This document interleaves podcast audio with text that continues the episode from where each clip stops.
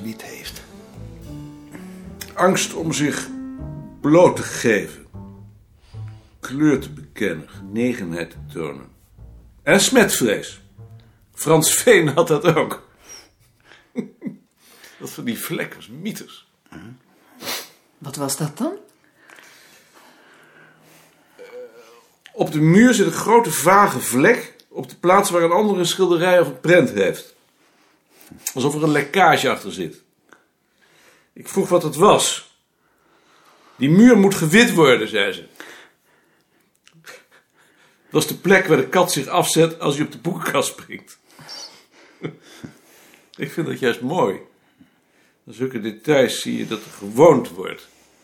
Maar daar is Tjitske dus bang voor. Mag ik dat gebruiken van die vlek?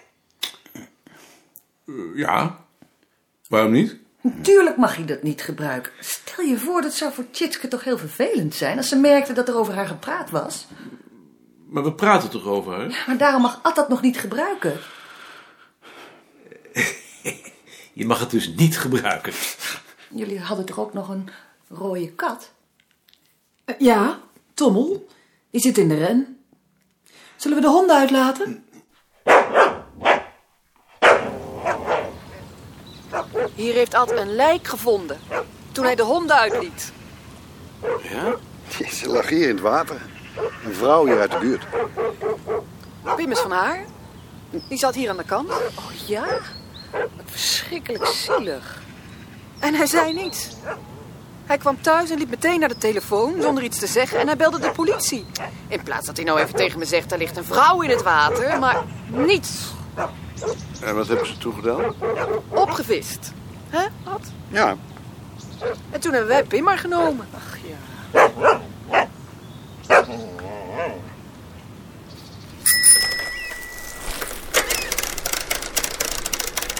Dat was de chauffeur van de dierenambulance.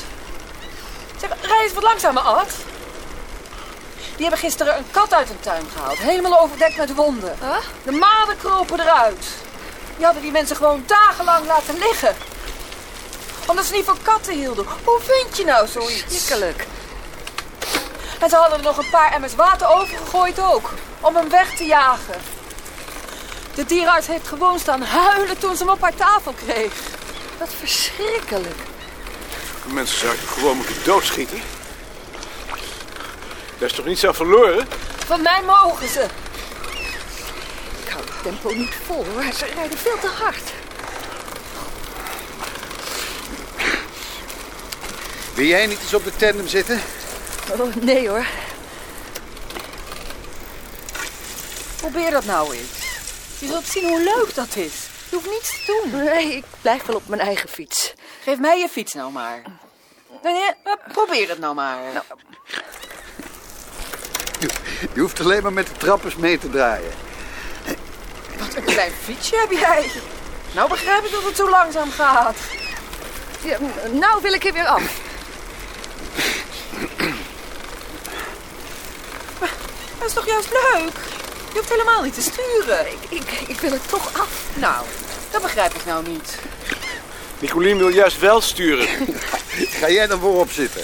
Of ga dan samen met Maarten. Nee, nee, ik wil op mijn eigen fiets. Eh, geef maar. Nicolien houdt niet van experimenten.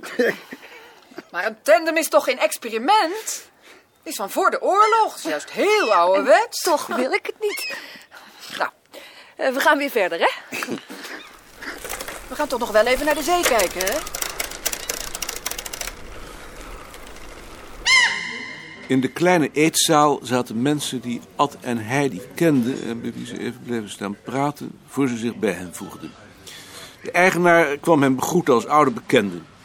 En later kwamen er nog mensen die ze ook kenden. Dat is de dierenarts over wie ik het zo straks had. Even later begonnen ze over de tussenliggende tafels een gesprek over de consulente die was ingestort, wat aan de kleine ruimte de verstikkende beslotenheid van een kleine secte in de provincie gaf. Ik betaal wel. Nee, laat mij nou maar betalen. Waarom? Nou, dat vind ik nou leuk. Ja, dat vindt Ad nou leuk. Maar dat betaal ik de volgende keer. Dan gaan we de volgende keer in Alkmaar eten. Dan weet ik ook een leuk vegetarisch restaurant. Het was wel leuk, hè? Ja, Maar leuker dan de vorige keer. Net of ze meer ontspannen waren. Hm. Het zal wel zijn omdat jij nou de baas niet meer bent. Denk je niet? Ja, dat denk ik ook.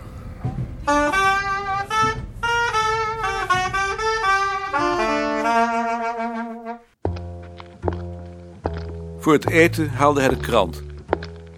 Een harde blauwe hemel met hoog optornende witte wolken met zwarte vegen.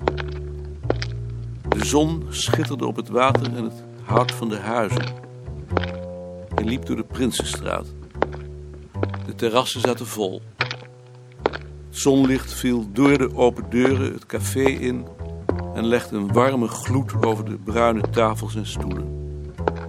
De Noorderkerk tekende scherp af tegen de hemel.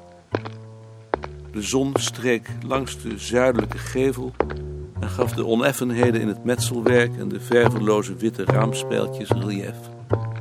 Hij keek ernaar en voelde zich gelukkig. Omdat ik het ken, dacht.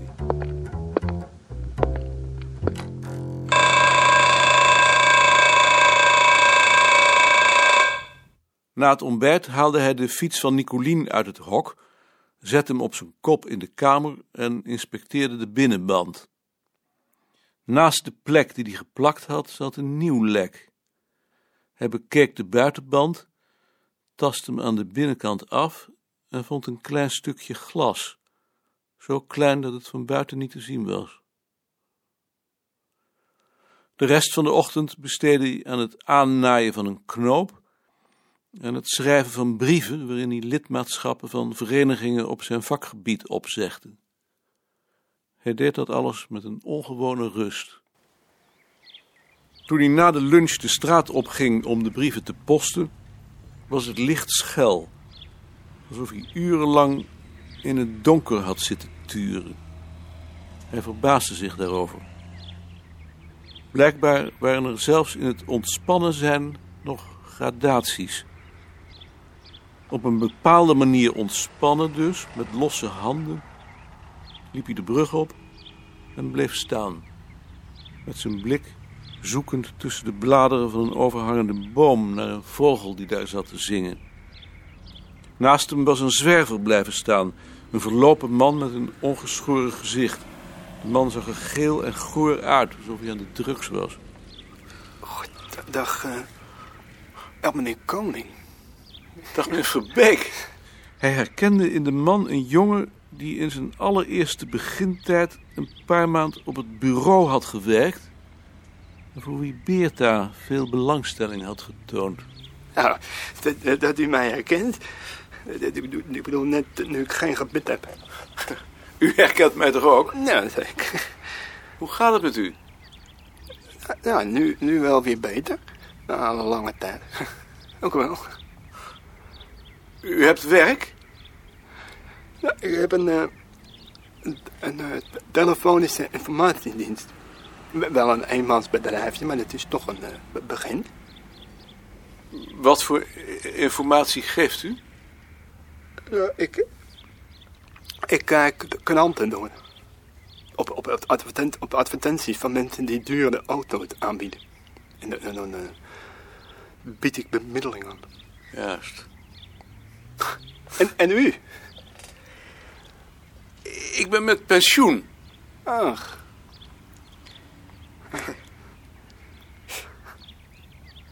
En meneer Beerta, hoe, hoe gaat het daarmee? Meneer Beerta is dood. Ach, Al lang. en, en die, die, die nette donkere man, die, eh, die, die, die, die, die in West woonde. Meijerink. Ja. Die is ook dood. Ach.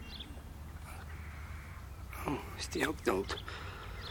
En, en, en dan was er nog zo'n zo'n hippe, zo'n eh, een blonde jongen. Frans, Fra- Frans Veen? Er ging, er ging zo'n eh, zo'n rust vanuit. Misschien bedoelt u dan Teun Nijhuis. In ieder geval zijn ze allebei dood. Ach.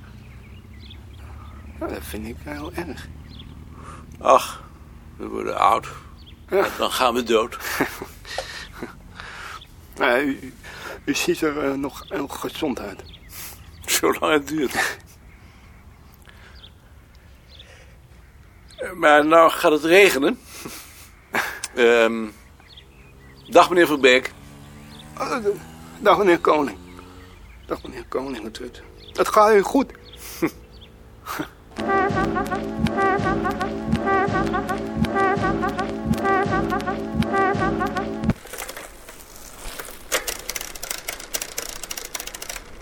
Een tijd lang fietste een oude man in een nette witte regenjas voor hem uit. Hij passeerde de oude man. Op de weg naar Woerdense Verlaat stapte hij af om een grote oranje-gele rups met een bruin geblokte streek over zijn rug tussen de struiken te leggen. In een bocht vlak bij de meien at hij zijn brood. In het noorden kwam een gitzwarte lucht op. De zon verdween. De wind nam toe. Het werd kouder.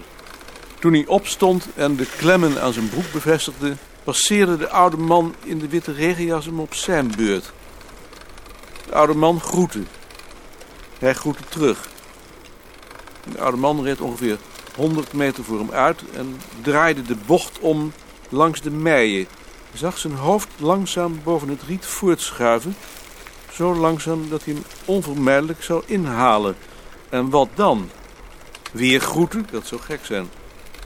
Hij zou een opmerking moeten maken over het weer bijvoorbeeld. Ehm, mo- mooi weer vandaag. of, ehm, ja, jammer dat het gaat bewolken. Hij woog die woorden en probeerde ze uit. Zijn tempo vertragend om de confrontatie nog even uit te stellen. Als hij een warme persoonlijkheid was, zou hij naast hem blijven rijden. Vragen of hij ook met pensioen was. Zo kreeg je vrienden. Een meter of vijftig voor hem uit, voorbij een bocht, stapte de oude man net weer op. Waarschijnlijk een plas gedaan. Hij ging nog langzamer rijden, maar niettemin bleek de afstand naar iedere bocht kleiner te zijn geworden. Op de hoek van de weg naar Zegveld stapte de oude man plotseling af. Hij nam zijn fiets aan de hand en liep. Zijn linkerhand leek verbonden. Maar toen hij dichterbij kwam, bleek het een witte wielrennershandschoen te zijn zonder vingers. Met een blauw en rood randje om de polsen. Ze contrasteerde vreemd bij die witte regenjas. Het volgende ogenblik passeerde hij de oude man, zwijgend, als een dief in de nacht. Ontevreden over zijn onvriendelijke gedrag vervolgde hij zijn weg. Maar de wetenschap dat hij geen keus had gehad, gaf hem zijn gelijkmoedigheid terug. Hij sloeg rechtsaf. Het rijwielpad door de Nieuwkoopse plassen.